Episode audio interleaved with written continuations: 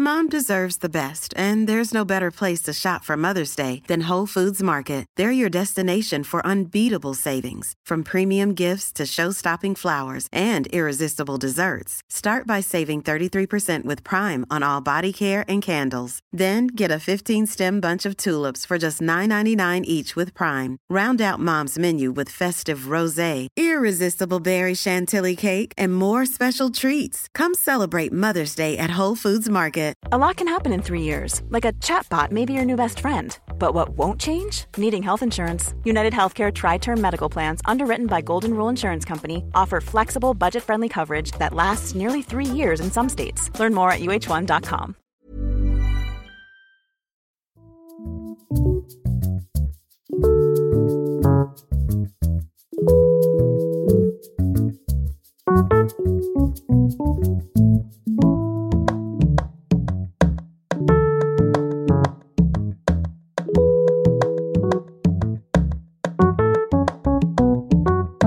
Hej och hjärtligt välkomna till ett nytt avsnitt av Sinnessjukt. Jag heter Christian Dahlström och idag befinner vi oss tack och lov inte på mitt eh, lite sunkiga, trista kontor på Söder utan på det eleganta och lyxiga hotellet Haymarket by Scandic som ligger i det gamla anrika pubhuset här i Stockholm.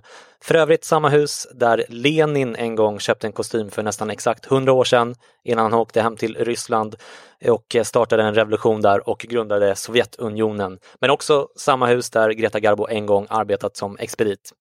Ett hus med historia med andra ord och om jag är den här poddens Vladimir Lenin så får poddens undersköna Greta Garbo utgöras av den enigmatiska läkaren som kan allt. Välkommen Per Höglund! Tack, tack så mycket och hellre Garbo än Trotsky. Ja, eh, hur, hur är läget? Det, det, det, är bara bra här. Det var en fantastisk vegetarisk måltid här vi åt innan och jag jobbar jour i natt men det var inte så mycket att göra så jag är pigg och pepp. Ja, och överlag har vi blivit behandlade otroligt eh, bra här, eller hur? Ja, Vilket jätte... fantastiskt hotell. Precis, man brukar inte vilja göra reklam i onödan men här är väldigt välförtjänt. Det är otroligt fint. Här, mm. Eh, vi har alltså fått låna Haymarkets egna lilla biosalong som är otroligt fin och intim och framför mig och Per sitter ett gäng förväntansfulla och glada poddlyssnare som har valt att spendera söndagen med oss, vilket vi givetvis tycker är otroligt kul. Idag ska vi ta oss an ett jäkligt spännande ämne och en härlig resa om jag får säga det själv, där vi kommer att försöka se in i framtiden när det gäller psykisk ohälsa och psykiatri. Med hjälp av ett par av världens främsta psykiatriforskare kommer vi att måla en bild av hur det här fältet kommer att se ut om eh, kanske 30 år eller så. Och en, eh, det blir en i någon mån utopisk beskrivning av framtiden men byggd på verkliga forskningsspår och ändå med en realistisk touch. Eh, låter det som ett poddavsnitt som du skulle vilja lyssna på Per? Jajamensan. Vad härligt. Du, eh, vi ger ju också faktiskt eh, oss ut på ganska hal is här, när man, det gör man ju alltid när man säger om framtiden sådär. Eh, och när jag berättade om den här storslagna idén om hur fantastisk framtiden kan bli och hur vi skulle lägga upp det här för, för en kollega på, på kontoret. För övrigt samma kollega som missuppfattade i ett avsnitt att eh, de ska sjunga Scooters, eh, Harder Faster Scooter. Han heter Mikael och eh, han är norrlänning och han låter sig inte imponera. Så när jag berättade om den här storslagna idén om, om psykiatrin i framtiden så sa han att Jo, men det kan ju bli sämre också. jag tänkte att vi kanske kunde ha den brasklappen eh, med oss här eh, och alla som lyssnar i efterhand också. Eh, när, vi oss, när vi nu ge, beger oss in i framtiden tillsammans. Och då undrar jag, är du redo att köra igång Per? Jag är redo. Ja, vad bra. Då kör vi. Du, ibland när man tänker på psykiatrins utveckling eller på egentligen vad som helst som eh, tar lång tid att förändras egentligen så kan det kännas lite grann som att man står still och inte kommer någon vart. Däremot om man läser en sån här kort historisk eh, återblick eller överblick över ett ämne, till exempel eh, eh en Wikipedia-artikel över kvinnorättsrörelsen eller filmens historia eller något i den stilen, då känns det som att nästan vad som helst är möjligt, eller hur? Absolut, och det finns här talesätt att framtiden tar längre tid än man tror att komma, men blir alltid mer genomgripande. Och jag tror vi håller på att komma, komma dit. Mm. Och därför har vi valt att presentera våra drömmar om framtiden genom att beskriva utvecklingen över tid i form av just en Wikipedia-artikel från framtiden, alltså en kortfattad historisk tillbakablick där vi beskriver vad som hänt från psykiatrins födelse och fram till år 2046 eller någonting i den stilen. Det blir alltså både en kort berättelse om vad som har hänt fram tills idag för att påminna oss om vilka otroliga förändringar och förbättringar som vi redan kan ta del av idag, 2016. Men dessutom då en exklusiv förhandsvisning av framtiden som vi har fått hjälp eh, att skissa på av de här fantastiska forskarna. Och innan vi börjar ska vi givetvis nämna vilka de här forskarna är och det är först och främst du Per som ju forskar på eh, sjukvårdsutveckling och som kanske inte behöver någon närmare presentation för våra poddlyssnare. Men också en annan poddfavorit, nämligen Sofie Erhardt som ni kanske känner igen från avsnittet som handlar om informationsspåret. Eh, hon är professor i experimentell psykiatri och forskargruppledare för neuropsykoimmunologi på institutionen för fysiologi och farmakologi på Karolinska institutet. En riktig världsstjärna och en fantastisk person dessutom. Utöver Sofie och dig Per så har vi eh, även tagit in en riktigt tungviktare, nämligen Martin Schalling som är professor i medicinsk genetik vid eh, institutionen för molekylär medicin på Karolinska. Han är dessutom ordförande i Psykiatrifonden som eh, några av er här inne känner till hoppas jag. Och eh, han har ett forskar-CV som är helt löjligt långt. Det skulle ta en hel podcast att återge det så ni får helt enkelt bara tro mig när jag säger att han är en gigant i de här sammanhangen. Ja, och jag var på kurs i Halland förra veckan och då bland annat en del av kurslitteraturen som hänvisade till var en artikel med Martin Schalling. Så han har en tendens att återkomma i olika sammanhang. Just det. Och eh, sist men inte minst har vi en av Europas främsta experter på bipolär sjukdom, nämligen Mikael Landén som är professor i allmänpsykiatri även han en eh, superstjärna i sådana här sammanhang, eller hur? Mm, absolut, verkligen. Mm. Och förutom de här framtidsspaningarna så har vi också använt oss av ännu en poddfavorit, seniorprofessor Marie Åsberg eh, för att sammanfatta psykiatrins historia. Jag har nämligen helt hänsynslöst använt mig av delar av hennes och Micke Agerbergs text Psykiatrins historia från en bok som studentlitteratur har gett ut som heter Psykiatri. Jäkligt eh, fantasilöst namn där men en bra, bra bok. Eh, en riktig tegelsten. Eh, vi har verkligen toppat laget i alla fall inför det här avsnittet, eller hur Per? Ja, verkligen. Om vi i vanliga fall är som en del av elitserien i hockey, SHL, så är det här World Cup. Vi är toppat med de bästa spelarna mm. från hela... Den där sportreferensen flög över huvudet på minst eh, åtta av tio. men eh, okej, okay. Eh, det ska i alla fall bli spännande. Och eh, jag kan ju säga det också att jag har liksom kokat ner det de här forskarna har sagt och dessutom dramatiserat det lite grann. Eh, så om någonting blir lite tokigt här så är det mitt fel och inte forskarnas, såklart. Men hur som helst, då kör vi. Eh, vi börjar alltså i den delen av Wikipedia-artikeln där vi väldigt kortfattat sammanfattar psykiatrin genom mänsklighetens historia fram till millennieskiftet, typ. Och eh, så här låter det.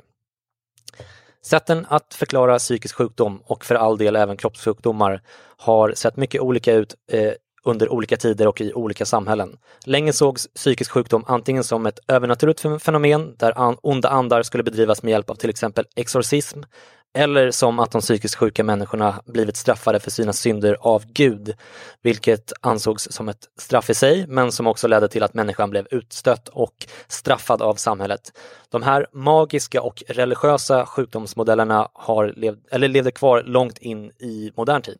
Om man då går över till de psykologiska sjukdomsmodellerna så har de också sina rötter i antiken och i dessa modeller sågs starka känslor som potentiellt sjukdomsframkallande. Även om de psykologiska sjukdomsmodellerna har bidragit till en stor del av dagens syn på psykisk sjukdom var det också en ganska ofullständig verklighetsbeskrivning som fick konsekvenser för, för sjuka människor. Just det.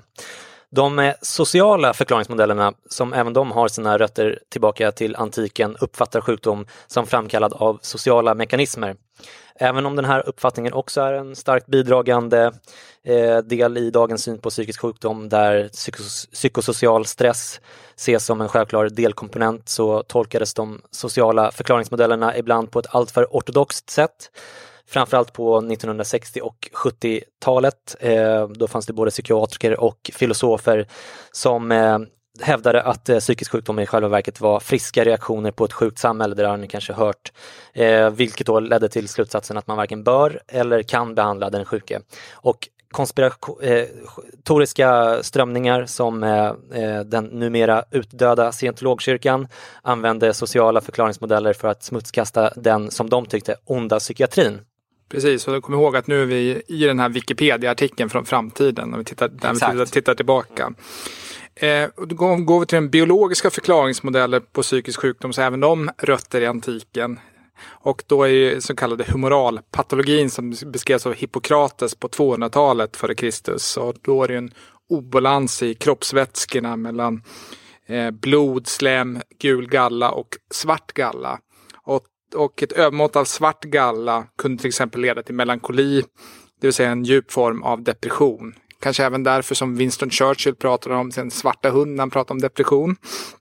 Och den, de här förklaringsmodellerna har levt vidare ganska långt in i modern tid och har också i, i nu, nutid och historisk tid och även plågat psykiskt sjuka, till exempel genom extrema biologiska metoder för att bota psykisk sjukdom. Just det.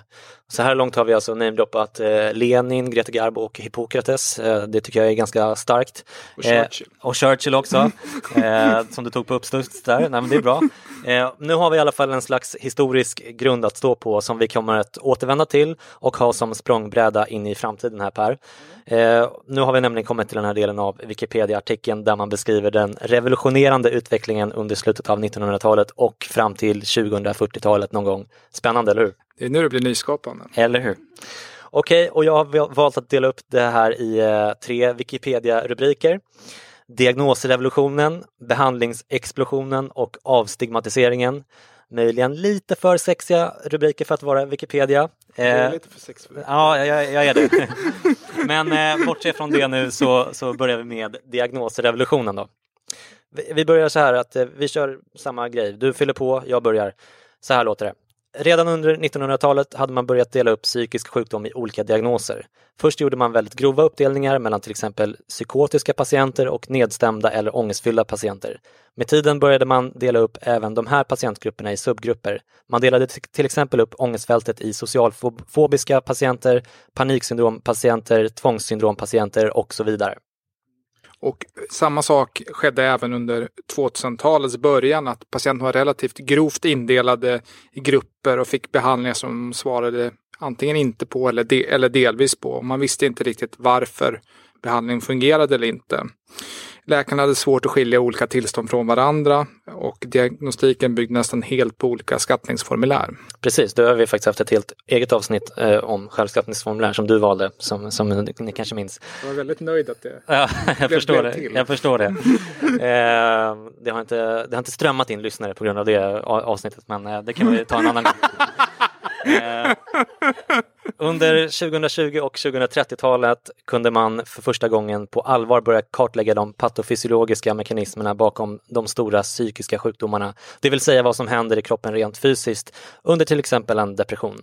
Med hjälp av utvecklingen inom till exempel hjärnavbildning, det neurobiologiska fältet och det genetiska fältet kunde man skapa flera och mer exakta underdiagnoser som byggde både på symptom och på biomarkörer och blodprov och nya röntgenmetoder vars upplösning var mångdubbelt bättre än de tidigare metoderna i kombination med automatiserade algoritmsökningar eh, eh guidade läkare till de rätt diagnoserna. De olika underdiagnoserna hade ofta samma grundläggande uttryck i kroppen men olika orsaker, vilket många psykiater hade, hade misstänkt länge men nu för första gången gick att leda i bevis. Mm. Och här har väl egentligen alla som vi har pratat med Per haft ungefär samma åsikt, det vill säga att eh, diagnostiken kommer att bli bättre och mer exakt och förmodligen då uppdelad i betydligt fler undergrupper än idag. Ja, och det, jag tänker att det är redan på väg och det är en naturlig utveckling. Eller hur, vi pratade om det tidigare, att, eh, för det, det här är en utveckling som har skett ganska mycket i kroppssjukdomar, så där pratade du om. På vilket sätt då? Ja, dels finns en stor amerikansk nu, Precision Medicine, som Obama satsar på. De satsar mm. jättemycket pengar på att man ska göra, göra mer de pratar om granulärt, att man ska kunna dela in i mer olika delar sjukdomar så man får bättre svar på liksom molekylär och genetisk nivå. Och det kommer även komma psykiatrin till gang, men den ligger som vanligt lite efter. Vilka, vilka kroppssjukdomar är väldigt uppdelade? Jag vet att diabetes till exempel som du har, det finns typ 50 olika varianter ja, än så länge. Ja, bröstcancer till exempel har man kommit ganska långt med att kategorisera gener så man ser vilka, det finns ganska mycket olika behandlingar, vad man svarar på för typ av behandling. Hur många olika varianter finns det där? Alltså det finns ett, mer än ett hundratal olika varianter. Oj, mm. Det är otroligt. Mm. Och, och då, är det är väldigt finuppdelat liksom. Mm. Okay. Mm, mm. Och tanken då är att man ska få, alltså såklart, det ska ju mynna ut i bättre behandling då och ett bättre... Ja, i det fallet till exempel svara, ska man ha en viss typ av cellgift eller inte eller, en, eller en typ av eh, behandlare för östrogenreceptorer eller inte. Mm. Vad förväntas man svara på för typ av behandling? Så det är liksom en ganska bra modell man kan titta framåt här. Ja men det är otroligt. Och en intressant sak som Mikael Landén resonerade kring var i vilken grad man verkligen vill utrota alla psykiska sjukdomar. Han jämförde med eh, infektionssjukdomar där utopin är att utrota dem med hjälp av vaccination eller något i den stilen. Mm. Eh, men han menade att det inte är så säkert att man vill bli av eh, med sin bipolära sjukdom till exempel om man har det.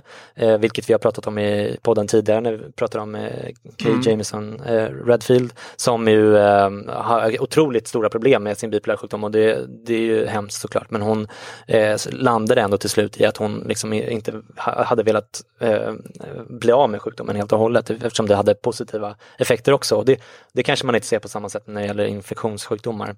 Eh, men eh, Mikael Landén pratade också om att eh, vissa psykiska tillstånd eh, som har en specifik och osund orsak kanske är nyttiga och nödvändiga som en signal på att någonting någonting, eh, att man kanske måste ändra sin livsstil eller så. Och eh, det håller jag verkligen med om. Däremot, precis som Mikael också sa, så är de allra flesta av de här svåra tillstånden av den typen att målet måste till slut vara att man utrotar dem. Till exempel schizofreni eller djupa depressioner som per definition är liksom meningslösa eller vad man ska säga. Eh, och det här är ju en liksom svår, lite kontroversiell frågeställning men eh, du håller med om att den är intressant? Där. Absolut och eh, jag vet att du också inte vill liksom man ska inte romantisera det heller utan liksom med Nej, bipolär sjukdom att 20 gånger större självmordsrisk. självmordsrisk. Mm. Samtidigt kan man hitta den kreativa delarna i det här och få, få ta mm. på de positiva sakerna så skulle ju det vara bra. Och man undviker ja. de negativa sakerna. Och jag skulle tro att de flesta, allra flesta med bipolär sjukdom skulle säkert vilja ha absolut bli av med det. Och det, så, så känner jag samma sak med min depression. Alltså även om jag liksom har eh, ja, men, blivit en annan människa och fått liksom, insikter i hur, mm. hur eh, människor fungerar och sådär och att jag liksom, på sätt och vis har byggt upp en, en, liten karriär på det här med psykisk ohälsa också så mm. hade jag mycket, mycket mycket hellre bara varit en liksom... På sätt och vis. Ja, men, men, eh, men jag hade mycket hellre bara velat, velat ha det ogjort om jag ska vara helt ärlig. Det har jag ju pratat om tidigare i podden. Sådär. Så att vi, ingen ska tro att vi romantiserar psykisk sjukdom eh, och tanken då, även när Mikael Landén pratar om det här, det är att även de som kanske ser något positivt i sin psykiska diagnos, att man ska bli av med de här jobbiga eh, inslagen såklart. Hur som helst, vi fortsätter med eh, nästa sexiga Wikipedia-rubrik, nämligen behandlingsexplosionen. Okej? Okay? Jag tänkte att eh, jag börjar igen Per och eh, hörni, var beredda nu för det här är den längsta rubriken så att eh, sitt inte och somna till här. Var beredda, så här låter det. Den förbättrade diagnostiken utgjorde till stor del startskottet för utvecklingen av de nya effektiva och individualiserade behandlingarna som växte fram under 2020 och 2030-talet. Men vägen dit hade varit nästan ofattbart lång. I samhällen där religiösa och magiska förklaringsmodeller till psykisk sjukdom rådde var det naturligt att försöka driva ut de onda andarna genom till exempel exorcism eller trepanering, det vill säga att man borrade eller sågade upp ett hål i kraniet för att släppa ut onda andar. På samma sätt har psykologiska, sociala och biologiska förklaringsmodeller haft en tuff resa fram till effektiva behandlings eh, metoder. Under 1900-talet ägnade till exempel psykiskt sjuka människor åratal på psykoanalys och andra psykoterapeutiska behandlingar med tveksam effekt. I bästa fall helt verkningslösa. Kan kanske i vissa fall haft positiva effekter också. De sociala förklaringsmodellen kunde i sina mest extrema former leda till icke-behandling eftersom man tänkte att det var samhället det var fel på snarare än att människan var sjuk. Det kunde också leda till att pyramidspelsutnyttjande av psykiskt sjuka som i fallet med scientologkyrkan. Just precis så. Och den biologiska förklaringsmodellen ledde till oerhört smärtsamma behandlingsmetoder som åderlåtning och laxering, men också till verkningslösa metoder som varma eller kalla bad och den, saker i den stilen som ni känner till. Biologiska modeller innehöll ofta, men inte alltid, eh, tankar om eh, en genetisk bakgrund till psykisk sjukdom. Detta utgjorde en viktig pusselbit i förståelsen av psykisk sjukdom som vi har idag, men tanken om genetikens betydelse har också lett till utrotandet av hundratusentals psykiskt sjuka i det nazistiska Tyskland och Österrike. Och länge rådde också ett skyttegravskrig mellan framförallt de psykologiska och sociala förklaringsmodeller kontra de biologiska förklaringsmodellerna. Men med tiden blev det emellertid, emellertid klart att båda sidor hade varken rätt eller fel utan man tvingas att samarbeta istället. Och den moderna integrerade förklaringsmodellen fick medvind. Just det. Under 1900-talets eh, slut och 2000-talets början sågs de biologiska förklaringsmodellerna av debattörer, debattörer ofta som synonym med den medicinska förklaringsmodellen. Detta var givetvis fel eftersom den medicinska förklaringsmodellen var en integrerad modell som uppfattar såväl sociala, emotionella och biologiska faktorer som betydelsefulla för uppkomsten av psykiska sjukdomar. Med tiden kunde man allt mer övertygande bevisa detta växelspel även vetenskapligt. Man såg att en viss genetisk benägenhet att bli sjuk spelade in, men också att miljöfaktorer var avgörande. Man kunde också visa att psykoterapi, liksom psykofarmaka, kunde åstadkomma förändringar i hjärnans funktion som kunde mätas med hjärnavbildande metoder. Under slutet av 1900-talet gjordes behandlingsframsteg i form av nya effektiva psykoterapier KBT, kognitiv beteendeterapi, som blev dominerande eftersom den kunde bevisa sin effekt. Detta ledde, ledde till att den psykodynamiska skolan tvingades bevisa sin effekt. Ur detta nya vetenskapligt förankrade och nyttofokuserade tradition föddes under 2020 och 2030-talets femte eller sjätte vågens psykoterapi, psykoterapi där man kunde kombinera de olika metoderna eh, och samt också lägga in nya bi eh, biologiska behandlingar i detta. Just det. Där är vi inte riktigt än. Men... Nej, men vi kommer. Parallellt med KBT-revolutionen hade läkemedlen, eh, läkemedlen haft en betydligt tuffare tid. Efter 1950-talets genombrott hade utvecklingen länge stått stilla. Under 1980 och 90-talen slog de nya, den nya generationens antidepressiva mediciner igenom, vilket utgjorde ett stort framsteg tack vare de lindrigare biverkningarna som gjorde det möjligt även för allmänläkare att skriva ut dem. De nya medicinerna var emellertid inte mer effektiva än de äldre medicinerna och resursbristen som kom med nedläggningen av mentalsjukhusen i kombination med de nya ersättningsmodellerna inom sjukvården gjorde att läkare ofta skrev ut medicinerna på felaktiga grunder, inte sällan utan nödvändig uppföljning. De nya medicinerna marknadsfördes på ett alltför aggressivt sätt och de lukrativa patenten lockade till sig lycksökare och oseriösa aktörer. Läkemedelsbolagen några av dem mörkade ofördelaktiga studier och jobbiga biverkningar, vilket skapade en stark opinion mot företagen och en mytbild kring medicinerna, något som stod läkemedelsbolagen dyrt. Patenten gick ut och i brist på nya forskningsspår försvann pengarna från eh, psykiatriforskningen. Mm. Med eh, några undantag som SSRI-medicinerna och de nya psykosmedicinerna som kom i slutet av 1900-talet uteblev läkemedelsframstegen under den här perioden. Men i takt med att man lyckades kartlägga de patofysiologiska mekanismerna bakom de stora psykiska sjukdomarna på 2020-talet och 2030-talet kunde man återigen skörda framgångar inom det farmakologiska psykiatriska fältet.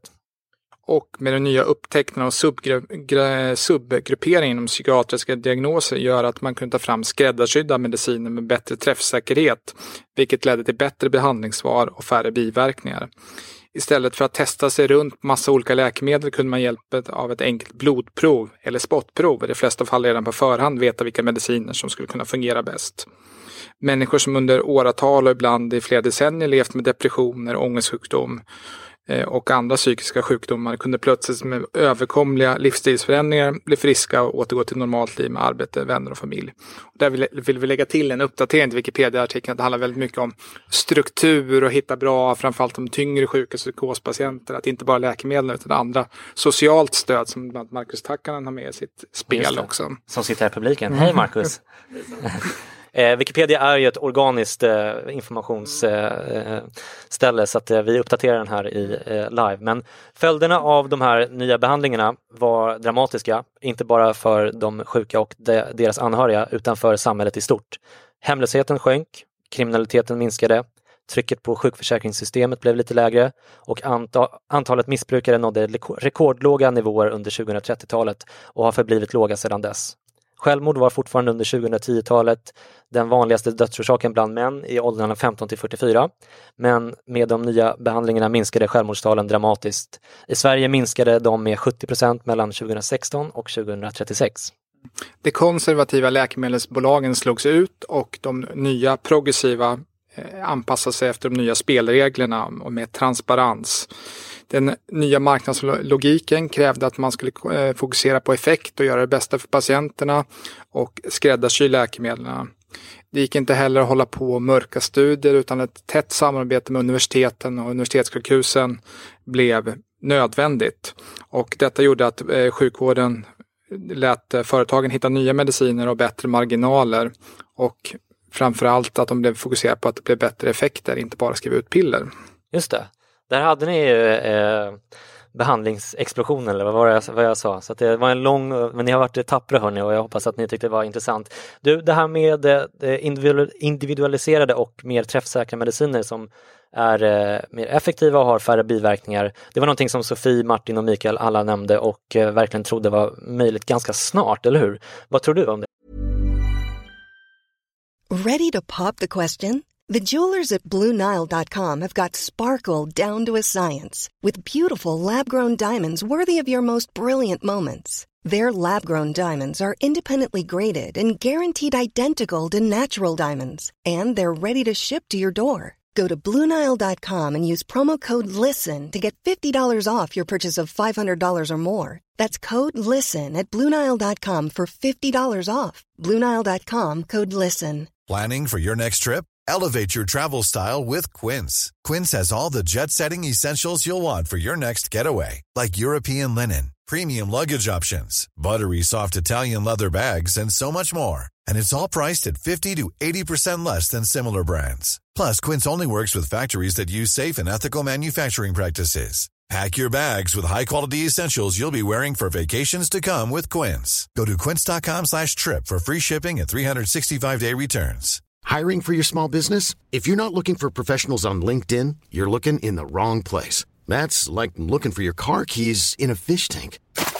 LinkedIn helps you hire professionals you can't find anywhere else, even those who aren't actively searching for a new job but might be open to the perfect role. In a given month, over 70% of LinkedIn users don't even visit other leading job sites. So start looking in the right place. With LinkedIn, you can hire professionals like a professional. Post your free job on linkedin.com slash people today.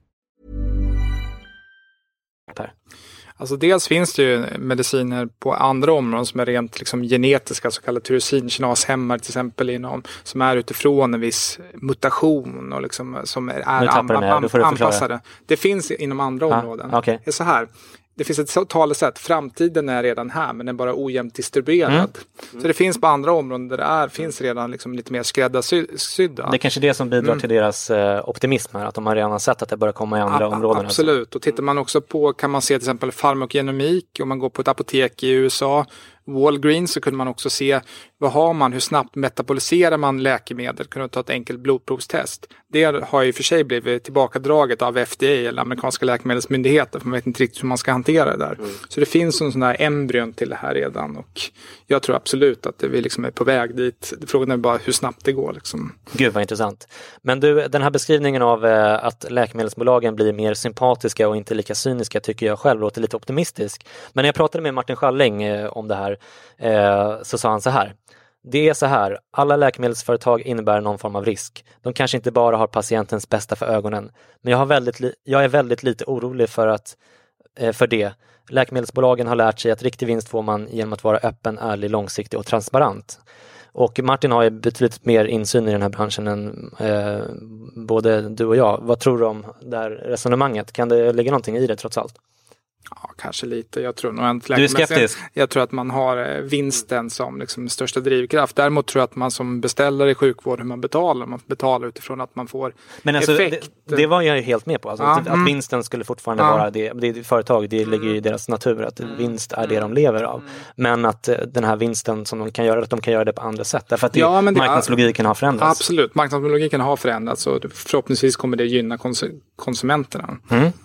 Och eh, när vi pratades vid på telefon häromdagen så nämnde du att eh, någonting med kapslar i blodet som mäter nivåer av olika hormon och kontinuerlig monitorering av olika ämnen och en massa annan high-tech som du tror på. Berätta, vad, vad tror du kan komma att hända? Alltså dels från diagnostikdelen, vi har ju pratat lite om Ellie, den här roboten som läser av känslouttryck. Som har kommit till Sverige va? Ja, som finns bland på KI. Jag ska dit och titta på den har jag försökt komma Otroligt. dit. Det är väldigt spännande. Så där hän- händer det saker. Sen så verkar det finnas att man kan ha liksom kontinuerligt att mäta hormonnivåer i blodet. Man skulle kunna tänka sig att man har en t-shirt eller en mobilapp där man ser hur mår man nu, vad skulle jag behöva nu? Eh, är det kanske att man går ut och en löprunda eller kanske sova lite mer eller försöka, försöka där. Man skulle också kunna ha det att man har på Eh, Märker en eller- skeptisk i publiken här? Nej, eller? de, de tittar på varandra lite. Eller om det är som oxytocin, till exempel en kram skulle kunna vara där, att ge förslag på olika saker. Jag tror på vårdteam till exempel, där man har, kan ha en coach, man har en dator som hjälper till med det där. Kanske ett valfritt husdjur, om man har en hund eller katt som också ingår i det teamet. Alltså jag tror man får tänka lite, Therese Lindgren eh, rekommenderade husdjur när jag pratade med henne. Mm. Så det, man vet inte. nej jag tror att delar av det här kommer att hända. Mm. Ja, men det, det låter ju otroligt i vilket fall som helst och jag, jag misstänker att eh, du skulle kunna prata mycket mer om det här Per, men eh, det kommer jag tyvärr inte tillåta därför att vi har redan kommit till den sista punkten i den här fantastiska Wikipedia-artikeln från framtiden, nämligen avstigmatiseringen. Är du redo Per? Absolut. Okej, då kör vi. Parallellt med utvecklingen av bättre diagnostik och bättre behandlingar fördes en kamp mot sti- den stigmatisering som omgav de psykiska sjukdomarna. Under hela mänsklighetens historia hade psykisk ohälsa omgivits av mytbildning och okunskap. De psykiskt sjuka sågs som be- besatta av onda andar eller som karaktärssvaga och syndiga människor som straffats av Gud. Under andra perioder och i andra samhällen, hade man istället sett dem som offer eller som upphöjda människor som reagerade på ett sjukt samhälle. Även långt in i den moderna psykiatrins historia finns det osunda hierarkiska strukturer där den auktoritära psykiatrikern eller, eller psykologen, som dessutom nästan alltid var man, satt på all information och alla maktmedel. Att hamna på mentalsjukhus var länge mer eller mindre en livstidsdom eftersom vården saknade verktyg för att kunna hjälpa patienterna. Att bli, att, att bli friska samtidigt som allmänhetens fördomar mot sinnessjuka var starka och djupt rotade. Inte minst eftersom psykiatrin var en sluten och dunkel verksamhet utan transparens. De psykiskt sjuka var uttalat eller outtalat inte välkomna i den samhälleliga gemenskapen. Just det. Och under 1900-talets mitt fördes en kamp för de psykiskt sjuka, sjukas rättssäkerhet. Reformer gav de psykiskt sjuka större inflytande över sin vård och en bättre rättssäkerhet. Men den nya frigörelsen ledde också till att man stängde mentalsjukhusen, vilket i grunden sågs som ett framsteg men som också innebar att de svårast sjuka blev av med sin trygga punkt i livet. Många hamnade på gatan och kände sig ännu mer stigmatiserade än tidigare. Hittills hade alltså de psykiskt sjuka sett som besatta, som syndiga, som upphöjda men hjälplösa, som karaktärssvaga och oönskade eller som undergivna, men aldrig som jämlika människor som råkat bli sjuka. Detta under, ändrades under början av 2000-talet då det, då, då det började förändras. I takt med att behandlingen blev bättre kunde folk se att psykiskt sjuka var just sjuka och inte besatta eller karaktärssvaga. Internet innebar att informationen blev tillgänglig för alla. Dessutom kunde de psykiskt sjuka börja publicera sina berättelser i bloggar, chattrum, forum och sociala media. I början skedde det mest under anonyma alias, men med tiden insåg fler och fler att riskerna med att berätta offentligt om sin psykiska sjukdom var mindre än de först hade trott. Rörelsen tog inspiration från bland annat gayrörelsen. Man anordnade parader genom städer, skapade egna mediala kanaler och bedrev opinionsbildning. USA och Storbritannien låg ofta steget före resten av västvärlden. Där berättade offentliga personer öppet om, sin psykiatriska, om sina psykiatriska diagnoser. Stora statligt finansierade informationskampanjer om psykisk ohälsa lanserades. Öppenheten bland offentliga personer och de stora informationskampanjerna spred sig till bland annat Sverige där den framgångsrika Järnkoll-kampanjen och kändisar som Mikael Persbrandt, Kristoffer Triumf, Cissi Wallin och Therese Lindgren gjorde att klimatet förbättrades. Särskilt viktig för den här utvecklingen var podcasten Sinnessjuk. Är det du som hade skrivit det här Per? Kan vara så. Den mångfaldigt prisbelönte författaren och frilansskribenten Christian Dahlström skapade tillsammans med den hyllade... Vänta, vänta, här, tar vi, här, här tar vi en paus. Och det här känner inte du riktigt till. Att 2026 så fick Christian Dahlström en medalj av regeringen. Jaha, oj, tack. tack.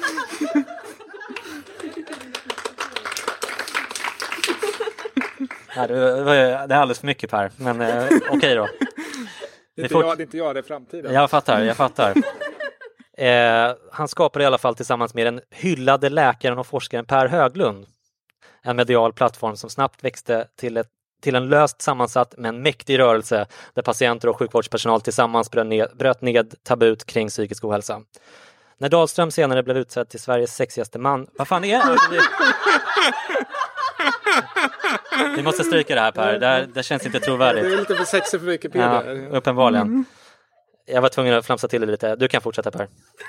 I, I takt med att behandlingen blev bättre och kunskapsläget inom psykiatriska fältet blev större, både inom sjukvården och bland allmänheten, försvann stigmatisering som tidigare var mycket stor kring de psykiska sjukdomarna. sjukdomarna. Lagstiftningen skärptes bland annat genom att psykisk ohälsa år 2018 införlivades i patientsäkerhetslagen. Den minskade stigmatiseringen och det starkare forskningsläget bidrog till att psykiatrins status inom sjukvården höjdes markant. Och mellan 2016 och 2026 gick psykiatrins andel av sjukvårdsbudgeten i Sverige upp från 9 till 25 procent. Samtidigt som Vetenskapsrådet i maj 2019 tog beslut om att minst 20 procent av de offentliga forskningsmedlen inom sjukvård skulle gå till psykisk ohälsa. Tack Per, där var vi i hamn med den tredje och sista punkten. Och eh, du, alla de här tre punkterna med bättre diagnostik, bättre behandlingar och avstigmatisering hänger ju ihop på ett väldigt intimt sätt. Men personligen brinner jag ju nästan mest för det här med avstigmatiseringen. Eh, låter det här som vi nyss har beskrivit som ett troligt scenario tycker du? Ja, men jag tror återigen att framtiden är redan här men ojämnt distribuerad och att det kommer att, ske det här och jag hoppas att det sprider sig över hela landet och öv, överallt och delar de här bitarna och att det går snabbare än jag trott. Men åt det här hållet går det definitivt. Ja. Och avstigmatiseringen sker ju sker ju redan idag på ett väldigt bra sätt, inte minst här. Och där kan vi också flagga lite för Mental Health Run som är, snyggt. som är den 8, okt- 8 oktober klockan 13 här i Stockholm. Jag vet en del i publiken ska springa Ja, hur många är det som ska springa? Jag... Ja, ja, En, vi två, är tre, än fyra, hälften i alla sex, fall. Det är bra. Det är bra. Man kan också gå, man behöver inte springa utan det, det, det, går, det går också bra här. Och, eh, Alice ska ta med sin hund Ester, eller hur? Och sambo och gå, mm, till exempel. Mm.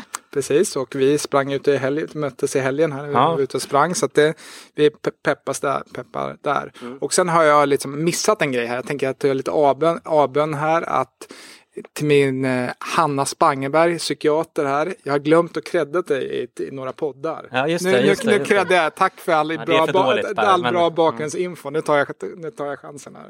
Snyggt, eh, jättebra. Du, eh, om vi ska knyta ihop den här poddsäcken nu. Vad tycker du om den här utvecklingen? Vad får du för känslor? Känns det liksom härligt, optimistiskt eller osannolikt? Vad, vad känner du? Nej, men jag känner att psykiatrin är sexig nu. Här, att det, det kommer här att nu är vi på Haymarket, det är trevligt och det är framåt. Det finns potential. Vi får fortsätta jobba på olika fronter. Vi jobbar här, lyssnarna, alla som Marcus som gör med, eh, tackarna med sitt kortspel, mental health, från alla de här positiva sakerna och lyfta upp det. Det är mycket som är skit och mycket som kommer vara strul också, men det finns också mycket god potential. Jag tror mycket med den här tekniken och inte minst öppenheten och avstigmatisering kommer göra det Publiken tror Bra. inte lika mycket på tekniken som du, om du, om du märkte, men vi får väl tro dig då som har bättre insyn. Du, jag tycker att det har känts som ett väldigt roligt ämne att prata om och eh, hela tanken med det här har ju varit att eh, peppa både patienter och sjukvårdspersonal att fortsätta kämpa för att förbättra hela psykisk ohälsa situationen eller vad man ska säga. Och eftersom vi har publik med oss här idag som består både av patienter och representanter från profession- professionen så tänker jag att vi avslutar med en snabb gallup här i form av en handuppräckning. Upp en, med en hand om ni har blivit peppade av dagens avsnitt. Oj, oj, oj, full pott. Otroligt. Okej, eh, det är fantastiskt eh, härligt att se, men det har ju tyvärr blivit min plikt att ta farväl för den här gången. Vi tackar givetvis vår samarbetspartner Scandic som har gjort hela den här livepodden möjlig och behandlat oss som stjärnor. Och eh, särskilt då Haymarket by Scandic här på Hötorget i Stockholm som är ett fantastiskt hotell. Men jag vill också tacka dig Per och inte minst eh, vår fina publik som eh, vi nu ska fortsätta att umgås med tills de inte vill umgås med oss längre. Nu när vi stänger av mikrofonerna. Tills vi hörs igen, ta hand om er där ute. Puss och kram. Hej då! Hej då!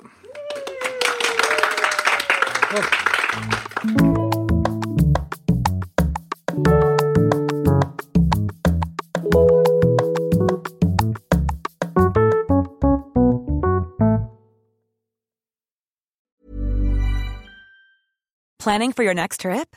Elevate your travel style with Quince. Quince has all the jet setting essentials you'll want for your next getaway, like European linen, premium luggage options, buttery soft Italian leather bags, and so much more. And is all priced at 50 to 80% less than similar brands. Plus, Quince only works with factories that use safe and ethical manufacturing practices. Pack your bags with high-quality essentials you'll be wearing for vacations to come with Quince. Go to quince.com/pack for free shipping and 365-day returns. Mom deserves the best, and there's no better place to shop for Mother's Day than Whole Foods Market. They're your destination for unbeatable savings, from premium gifts to show-stopping flowers and irresistible desserts. Start by saving 33% with Prime on all body care and candles. Then get a 15-stem bunch of tulips for just $9.99 each with Prime. Round out Mom's menu with festive rosé, irresistible berry chantilly cake, and more special treats. Come celebrate Mother's Day at Whole Foods Market.